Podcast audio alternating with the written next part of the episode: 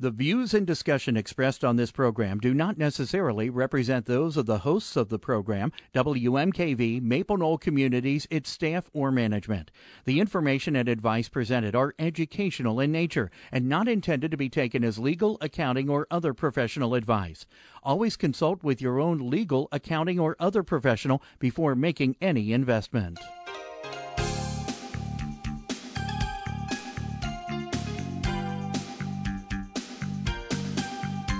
Welcome to Real Life Real Estate Investing, a show to help you gain financial freedom by investing in real estate. Brought to you by the Real Estate Investors Association of Cincinnati and the Ohio Real Estate Investors Association.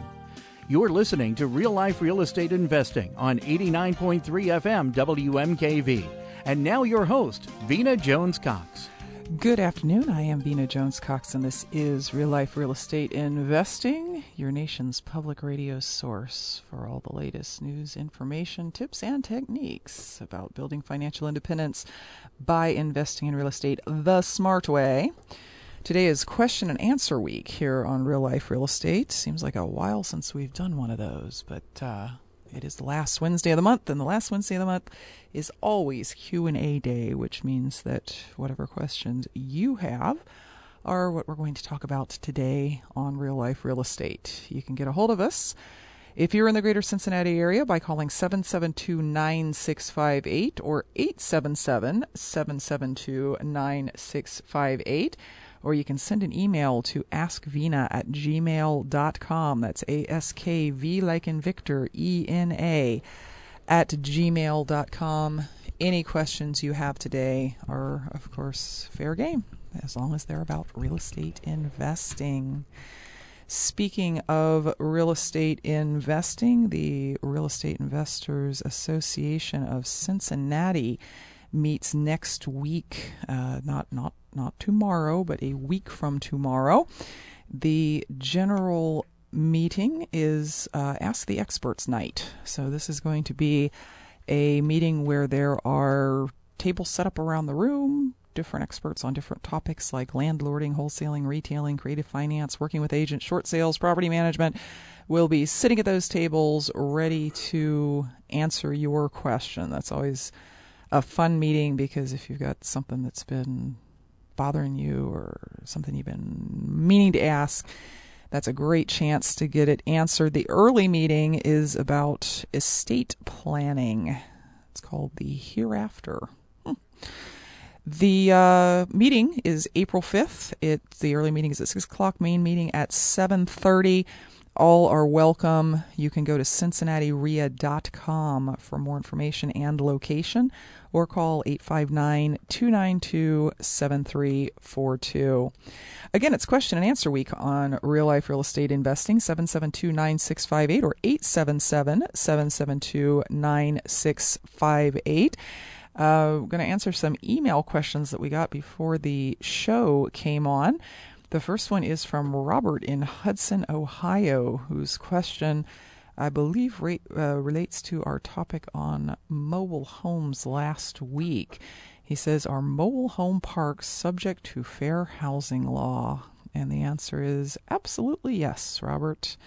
All forms of residential housing are subject to fair housing law, including the provision of mobile home type housing. So, yes, it's very important that we all be up to date on our fair housing law. If you're not, we have several podcasts on the topic at uh, our our iTunes page. If you go to iTunes and put in real life real estate, you'll find that there's oh I don't know about a hundred shows up there archived for your listening pleasure. Um, question here from let's see, Alicia in Indianapolis.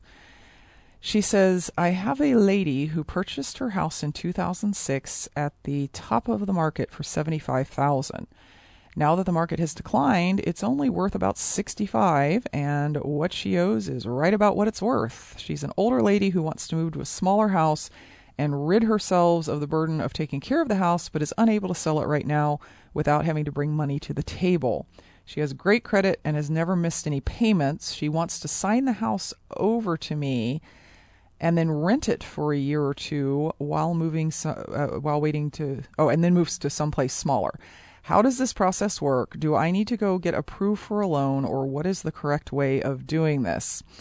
And alicia the question that i would ask back to you is why do you want to do this? Why do you want to buy a $65000 house for $65000 I, I don't see I don't see where the profit is in that for you. When she says she wants to sign it over to you, I assume that what she's saying is she wants to sign it over to you subject to the existing $65,000 loan. And depending on the details of that loan, for instance, is it a fixed rate loan? Or an adjustable rate loan? And does it have a balloon? And half a dozen other things. I would say to you that uh, taking over that loan might look as if it has some profit in it because the, the loan payment might be a whole lot lower than what you could get for rent for that property. But I cannot advise you in this market to even even with a no money down deal where you're not going to the bank to get a loan and you're not paying any costs on the closing to take over a property at 100% of what it's worth. A few reasons for that. Number 1 would be what if you have to sell it in the next year or two? You won't be able to sell it for a profit. Number two would be uh, also if there are any damages to the house that need to be fixed before you can re rent it after she moves out, you're actually going to go negative on the equity. So the question of how the process works is, you know, you she deeds you the house and you start making the payments. That's how the process works. The que- the question of should you do this deal? I think the answer is Probably not. You're listening to Real Life Real Estate Investing. The numbers here in the studio, if you're in the greater Cincinnati area, are 772 9658. Toll free outside the greater Cincinnati area. You can call us at 877 772 9658 or just send an email to askvena at gmail.com. Welcome back to Real Life Real Estate Investing. I'm your host, Vena Jones Cox. It's question and answer week here on Real Life Real Estate. 877 772 9658 to call us directly here in the studio and ask your real estate investing question.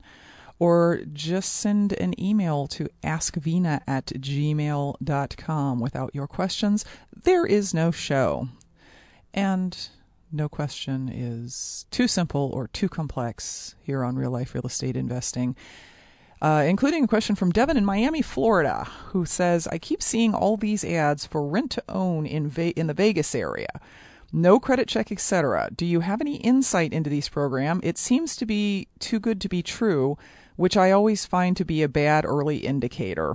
Yeah, well, um, recognizing that things seem too good to be true is always a good thing. And you would be shocked at how many people, even folks who are studying real estate investing, do not recognize when things are too good to be true.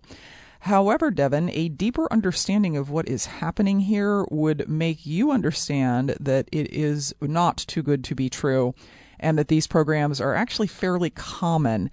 Uh, what you're seeing here is a housing market, Las Vegas, that was absolutely crushed in the downturn, was left with hundreds, if not thousands, of new houses that could not be sold and or quickly went into foreclosure because they were sold for way more than they turned out to be worth after the subprime loans were pulled out from under everybody.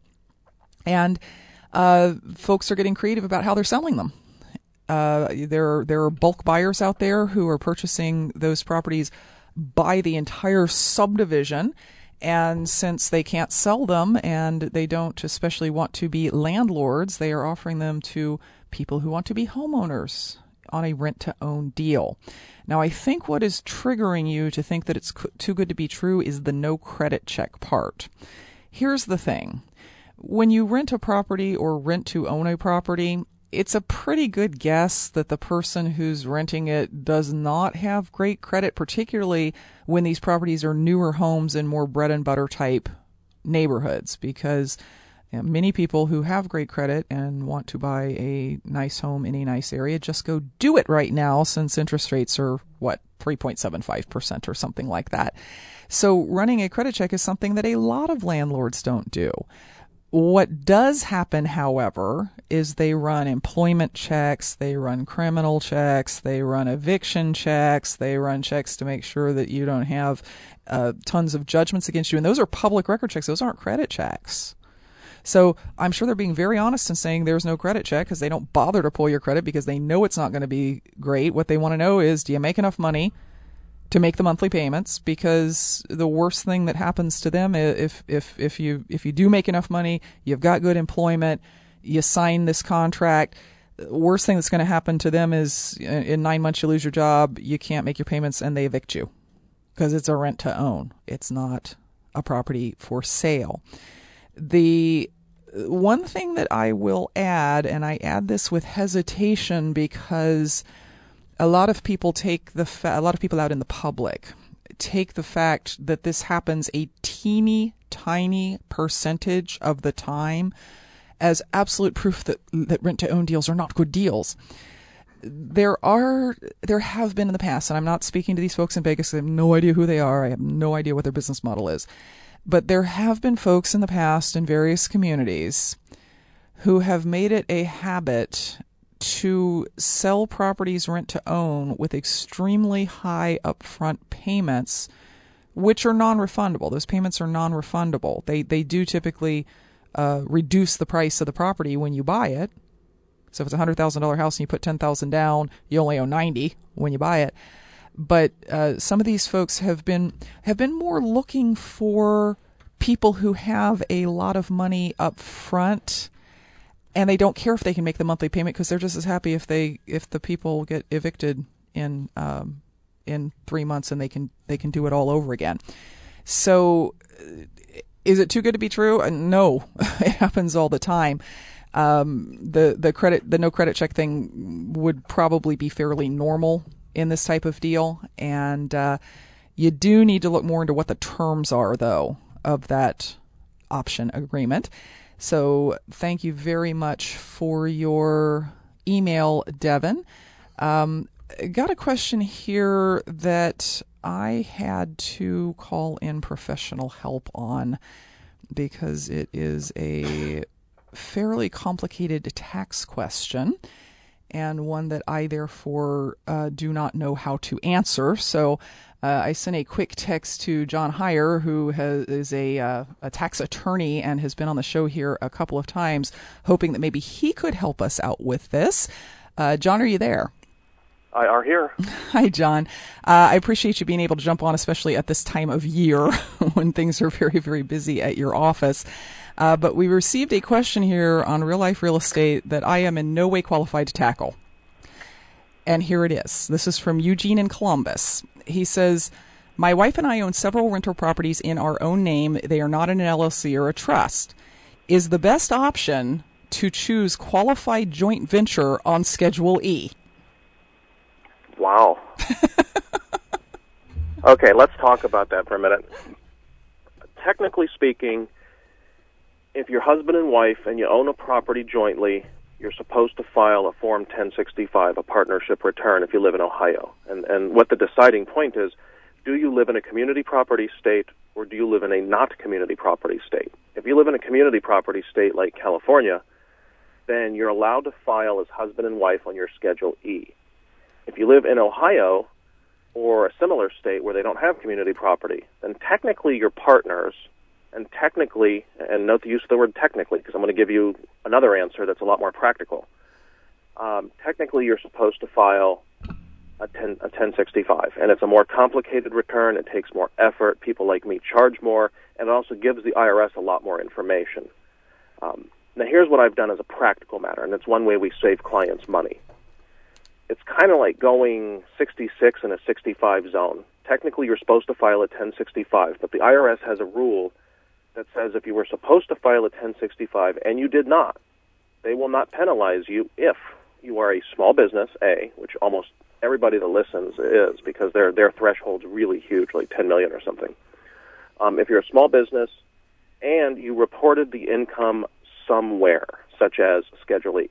So I've had over the years literally dozens of calls with the IRS where they might send a letter out saying, "Hey, you didn't file a partnership return. You were supposed to." We call back and say, "Hey, they reported the income on Schedule E," and the IRS says, "Oh, never mind then, as long as they're reporting the income." So the answer is just report it on Schedule E, and I wouldn't check a box that says qualified joint venture or anything like that. I would just report it directly on Schedule E, page one. Wonderful. Now Eugene has a second question. As a what is the meaning of life? as a as a passive income business, rental properties only, do we need to send out 1099s to our contractors that we have contracted to do work on our rental properties? You know, it's up in the air somewhat the law on that, and my interpretation of it is yes, you do. Um, in fact, you're going to notice on your Schedule E, the IRS has a new question this year on all the entity returns and on your Schedule E and on your Schedule C. There is a trick trap question, and it is this two questions really. It's A, were you required to send out 1099s? And the answer is if you're paying someone through your business for services $600 or more per year and they're not a corporation, in other words, an Inc., and an LLC is not the same as an Inc. So you paid someone more than $600 through your business for services, you have to 1099 them. Now, the second question on the return says if you ha- if you answered yes above, did you 1099 them? Now, note if the answer is you were supposed to 1099 and you say no, or the answer is you were supposed to 1099, did you, and you say yes even though you didn't, that is civil fraud. So if you answer yes, we were supposed to 1099, and but we didn't do it, it's welcome to instant audit, and the penalties now for failing to do 1099s have doubled. It's typically somewhere between two to two hundred and fifty dollars per incident per 1099. If you say that you 1099 and you did not, that is civil fraud. The penalties are very high. It is not fun. That is a what what the Congress critters call revenue generating, and what the rest of us call a revenue trap, a speed trap, a trap for the unwary. Mm-hmm. So I would 1099, and if and the usual rule is if in doubt, 1099 because they're looking to make money by catching people who didn't do it, and we are seeing it. All right. Uh, that is John Hyre from realestatetaxlaw.com. John, thanks so much for uh, jumping in and saving me on question no and answer problem. day I'll today. you May 1st after I drink for about two weeks. Okay. All right. Very good. Uh, so there you go, Eugene, and an answer from an actual expert. You're listening to Real Life Real Estate Investing. We're doing question and answer day today which means you can call in with your questions at 877 772 9658, or you can email them to askvena at gmail.com. We'll be back right after this. Welcome back to Real Life Real Estate Investing. I'm your host, Vena Jones Cox. It's the last Wednesday of the month, and that is question and answer week, kind of an open mic day here on Real Life Real Estate. You can call with your questions at 877 772 9658 or you can send us an email at askvena at gmail.com. And there are no stupid questions. Well, there are, but I won't even tell you if they're stupid. So you, you don't have to worry about it. If you think your question's stupid, call anyway. 877 772 9658 or askvena at gmail.com. Another question from Robert in Hudson, Ohio. He says, I recently made a bid on an REO, that's a bank owned property, for a single family home in Garfield Heights. After the bank accepted my offer, it presented to me a 14 page addendum to the purchase contract that included a number of unreasonable requests.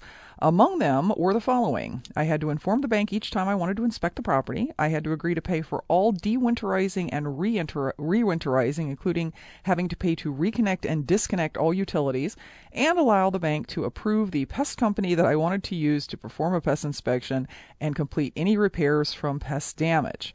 My questions to you are Have you ever seen these types of requirements and addendums to purchase contracts? Are they negotiable? Ultimately, I refused to comply with the requirements and withdrew my offer. Oh, Robert, I have like 19 things to say about this. First thing is, uh, the language that we use when we're talking about banks accepting offers and then presenting us with addendums is actually not correct language.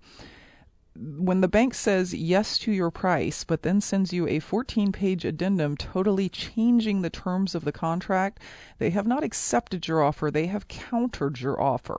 Until you accept that that counter by signing that addendum, you aren't in contract. You don't even have to withdraw your offer because you don't have an accepted offer on the table.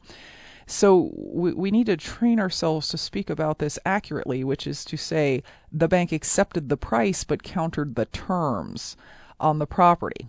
And I'm not I'm not saying that to to dogpile on you, Robert.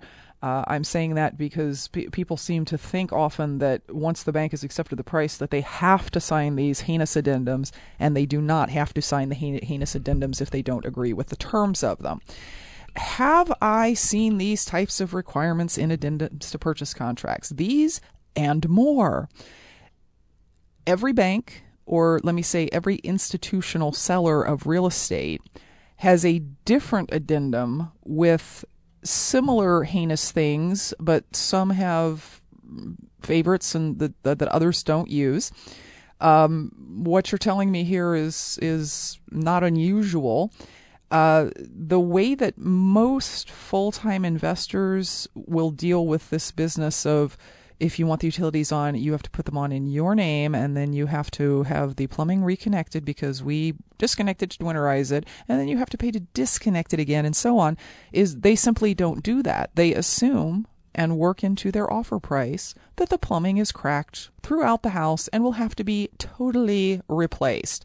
They assume that the furnace, even though it has a sticker on it that says two years old, is not going to work when they turn the utilities on. They, in other words, assume a higher level of repair costs than they generally would with a property that all the power was on which results in a lower offer to the bank, which, if they then accept it and you find out the plumbing's not broken and the furnace does come on, is a pleasant surprise for you and more money in your pocket. The more the more sort of awful things in some of these uh, bank contracts are things like the $150 a day penalty for every day after the scheduled closing date that you fail to close. I have had banks that the failure to close has been because their title company forgot to ask for a piece of information that they thought that they needed until 18 hours before the closing. And when we then produced it they said well we can't close tomorrow now because we've got to process this. So it'll be three days and and and, and you're now expected to pay $450 in penalties because we the title company for the bank which the bank chose are delaying the closing.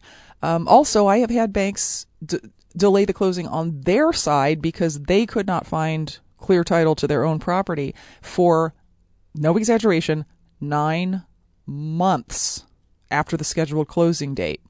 Do I get the $150 a day when they don't close? No, I do not.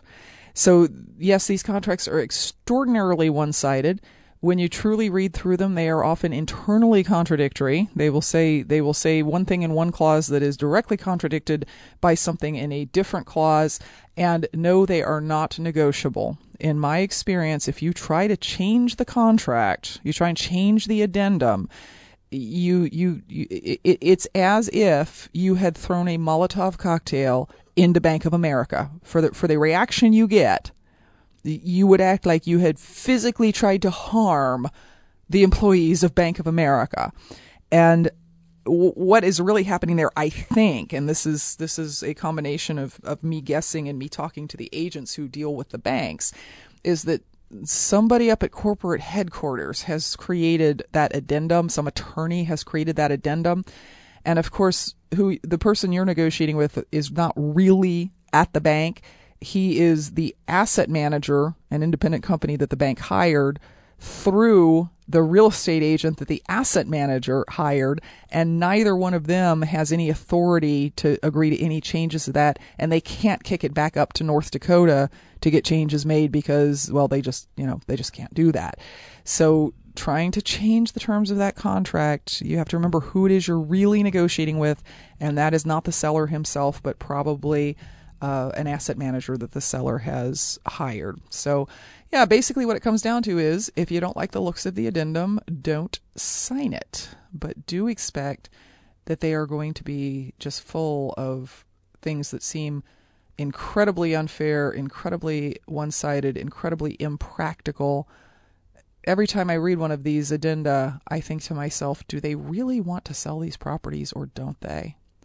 Because most people, particularly someone like a like a home buyer as opposed to a rehab or investor, are going to look at those at, at, at those addendums addenda and say, "There's no way I'm signing this. This is this is just so terrible. It's it's ridiculous. I can't even believe they put this in front of me." So um, you probably did the right thing by withdrawing it. The uh, the other thing to, that you could have done would have been to add up what all the stuff you couldn't test was going to cost to, to uh, replace, and resubmit the offer with those included in the rehab price. Uh, you're listening to Question and Answer Week. It's the last Wednesday of the month, and therefore, all I'm doing today is answering questions from listeners. You can call in at 877 729 658, or you can email askvena at gmail.com is the email address. Uh, another question here via email. This one is from Ron in Reserve, Louisiana. He says, Please help me find some hard money lenders. We're in New Orleans. You mentioned on one of your shows that you could email information on finding hard money lenders. Um, I don't recall that specific show, Ron, uh, and I cannot recommend hard money lenders on the air because, uh, well, first of all, I actually don't specifically know the names of any of them who are loaning in the New Orleans area because that business has become very regional in the last 10 years or so. Uh, but I can give you some information on how to find a hard money lender in your area, and that would be uh, simply Google investment loans, hard money loans, and um, private loans plus New Orleans. And I, I promise you that you will see a number of different companies pop up who at least uh, say that they will do hard money loans. Also, go to your local real estate association. Uh, your local real estate association, I know, has a few hard money lenders in it. I know that for a fact. Whether they make it public, whether they, you know, stand up in front of the room and say, I've got hard money, is another matter. But if you ask around, folks will be able to direct you to folks who make hard money loans. Uh, remember, though, that your deal has to fit certain criteria. You're going to get a relatively low loan to value from a hard money lender. You are still going to have to qualify in terms of credit, but also of experience. So, um, hard money loans are not the sign here and we'll give you some money uh, types of loans in general that they were a few years ago. There are a couple of different types of hard money lenders out there, and one is real estate investor people who do hard money loans, and they actually do look more at, they still look more at the security. In other words, they look more at the property and they say, if I make this loan and Ron doesn't pay it, am I going to be happy or sad to have to take this house back? And if the answer is I'm going to be happy, they'll do the loan the more institutional type hard money lenders, the ones who that's what they do for their entire business and their their goal is really to not ever have to take back a property are going to be much more strict about your credit, your experience and so on. So I hope that helps you out there, Ron. It's question and answer week on Real Life Real Estate 7729658 in the greater Cincinnati area 877 772 9658. If you are listening to us online, you can also send an email to askvena at gmail.com. A uh, question from David in Dallas. He says, Could you recommend a site for comparable properties when a person does not have MLS access? David, again, that word recommend is um, let me let me let me do a brief explanation here again because I, I actually got an email today from someone saying, "Can I be a guest on your podcast?" It's not a podcast. It's not a webinar. I know you listen to it online, but it's because WMKV FM is broadcasting it online, not because it's an online radio show. If you were in Cincinnati, you could turn on your radio and you would actually hear us coming across the radio waves. So, the other problem is it is public radio, as in listener supported, as in we don't get on here and do sales pitches, which is why you enjoy the show so much. I get emails and Facebook posts all the time saying, Your web classes are so great. You never sell anything. Yeah, they're not web classes. That's why. So, long explanation for I cannot recommend a site, but David, I will tell you this. There are a handful of services that you can pay for that will will show you comparable properties. Okay, they will they will uh, they they actually take the public record and put it in the database and make it searchable by radius and so on. Those systems, the, the, the really good ones, do cost money. The really useful ones that give you all the data you want and allow you to sort it in all kinds of different ways cost money, and uh, the the money they cost is anywhere from you know sixty or seventy bucks a month up to a hundred or two hundred dollars a month, depending on what service you are looking for. There are, as you are probably aware, many free online house valuing services. The results that I have gotten from those in terms of really finding a value to a property have not been good. The, they uh, they tend to throw at you an estimate of the value of the property. You enter the address, and then it'll say, "Oh, well, we think this property is worth one hundred and forty-five thousand dollars." And then when you look at the at the sale prices, when you dig down a little further into the data and you look at the sales prices of the properties around it, they're sixty and seventy, and you say, "Well, what? Why, why am I being told one forty-five on this?" who knows what their math is for why your property is worth 45 when everything around it is sold for 70. It's uh, uh, probably based on previous sales or on uh, courthouse data. Now, the way in which you can use those free sites, and this is important, it takes more work, okay, is don't look at the estimate. Look at the actual sales of properties in the immediate area Look at the number of rooms, look at the number of bedrooms. If the information is available, look at who the buyer was and who the seller was because that's important. Drive around and look at those properties and see if they are in fact similar to the one that you're looking for because the only really real way to find comps is look for sold data.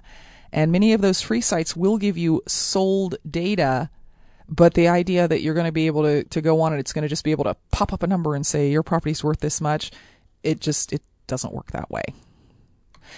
You're listening to Real Life Real Estate Investing Question and Answer Week. 877-772-9658 is our number here in the studio. You can also send an email to askvena at gmail.com. We'll be back right after this. Welcome back to Real Life Real Estate Investing. I'm your host, Vena Jones Cox. It is question and answer week here on Real Life Real Estate. So we've got about 10 minutes left in the show. So if you have a question that's been, I don't know, burning a hole in your brain, you can call me right now at 877 772 9658 or you can send an email to askvena at gmail.com. That's A S K V-E-N-A at gmail.com. Question from Alan in Delaware, Ohio. He says, I'm looking to buy a property. When I called the tax auditor, he said that there's $2,000 in past due taxes and that the treasurer is going to take that property if they are not paid. When I buy this property, am I expected to pay them? The answer, Alan, is that depends if you are buying from a typical seller, and that would include a typical bank seller, those will be paid by the seller from his proceeds at the time at which you buy them. There are certain types of seller who commonly sell properties via quitclaim deeds and the deal is whatever you're offering, you are offering that plus the amount of the back taxes because you are expected to pay the back taxes as well. So just be careful to look at the purchase contract. The purchase contract will outline whether the back taxes and any other liens are going to be paid off at the closing by the seller or are expected to be taken over by you. Uh, going back to email, because that seems to be all we are getting today, uh, is emails. This is an article that someone sent me that I will read over a little bit later. Um, this one is from David in Indianapolis. I seem to have a big Indianapolis listenership today. He says, How do we buy bank owned properties and make them easier to flip without bank mandated holding periods? Uh, when you say flip, David, do you mean wholesale or do you mean retail?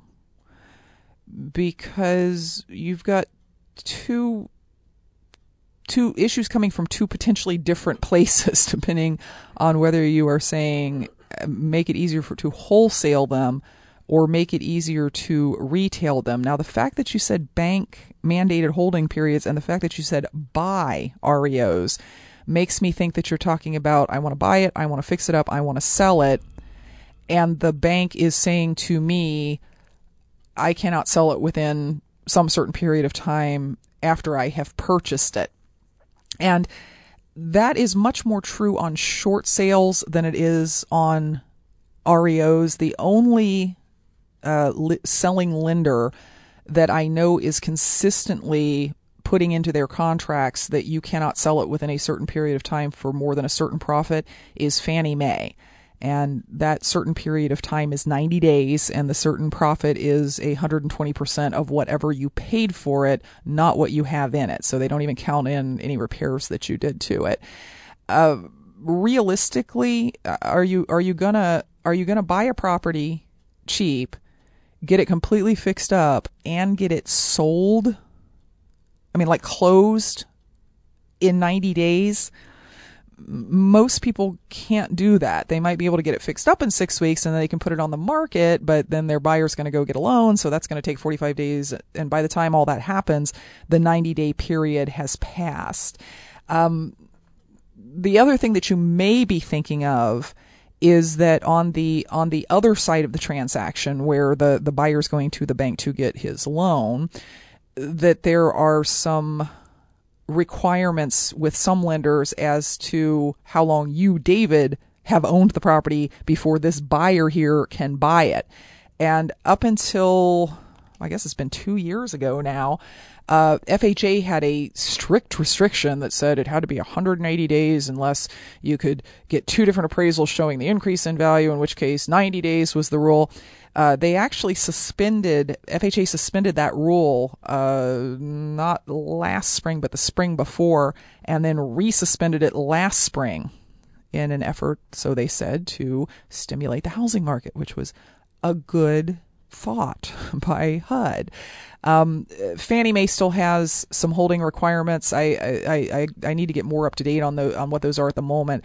Uh, I think that it is uh, it's six months for a new buyer to buy your property if they are Fannie Mae buyers, but uh, really most folks that I know that are retailing properties are focusing on those first time home buyers who are getting FHA loans anyway. So I hope, having said all that, that you did in fact mean what is the uh, uh, what is the way to uh, get around the holding periods on properties that you are going to retail. Okay, folks, I am down to my last couple of questions here, and we still have about 10 minutes left in the show. So if you have any questions, please send them to askvena at gmail.com or give us a quick call at 877 772 9658. Uh, here's a question from Marcus in central New Jersey saying, Is it possible to utilize an IRA account to buy tax certificates? I'm considering moving my 401k funds to an IRA. It's only a little bit over 20000 but I was thinking I could increase my return by using a strategy like this, considering it's not enough to invest in properties. That's so funny that you said 20000 isn't enough to invest in properties, Marcus, because you could buy like 20,000 properties in Cincinnati for that much money. I'm being sarcastic, just in case you folks didn't didn't know that. But yeah, I mean, there's there's parts of the country where you can absolutely buy properties for twenty thousand. The uh, restriction, of course, in the IRA is that the IRA then has to have the money to do any needed repairs, do any needed management, and so on. You can't mix your own money with your IRA's money. That makes the technical answer to your question yes, you can use your IRA funds to invest in tax certificates. However, the thing that you need, and it, it has to be a self directed IRA and, and a truly self directed one, like where they'll let you invest in real estate.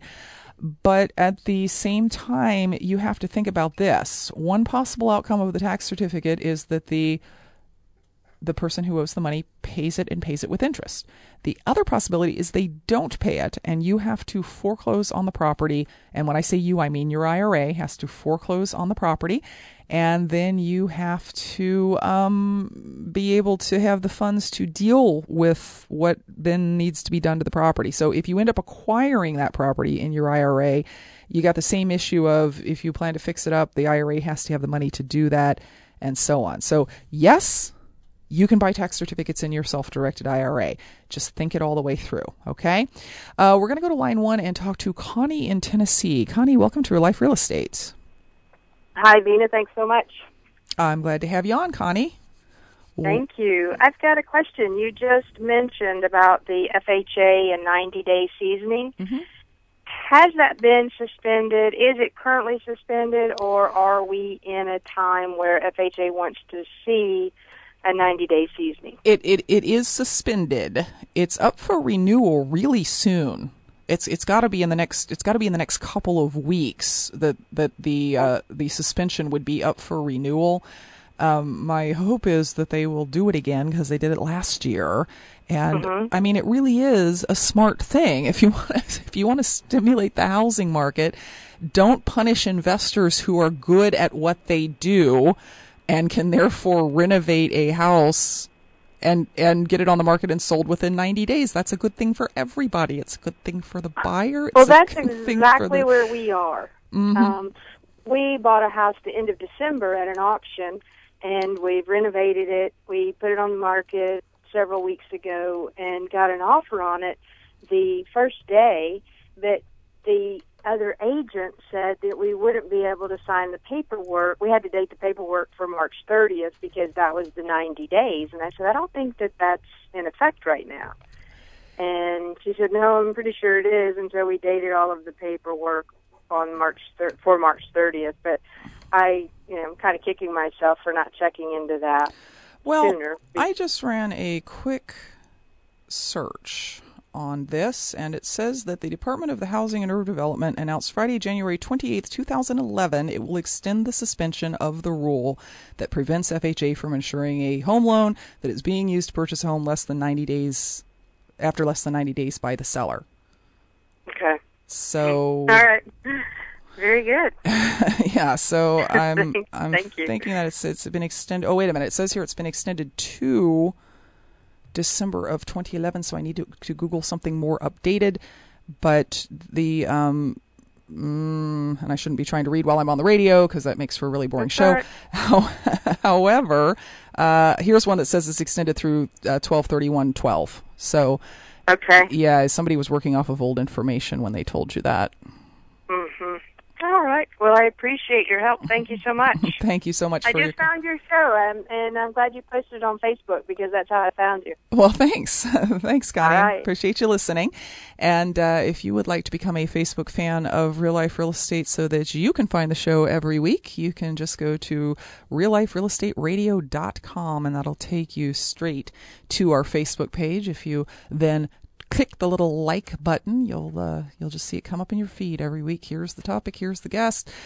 Here's the number to ask questions. The email to ask questions, and we also post other stuff up there about upcoming events and properties and things like that. So it's a good thing to do. Uh, to be a Facebook fan of real life real estate investing. And while you're at it, fan up WMKV too, because it's just sort of, you know, sad that we've got like 6,000 fans of real life real estate. And WMKV has a slightly lesser number.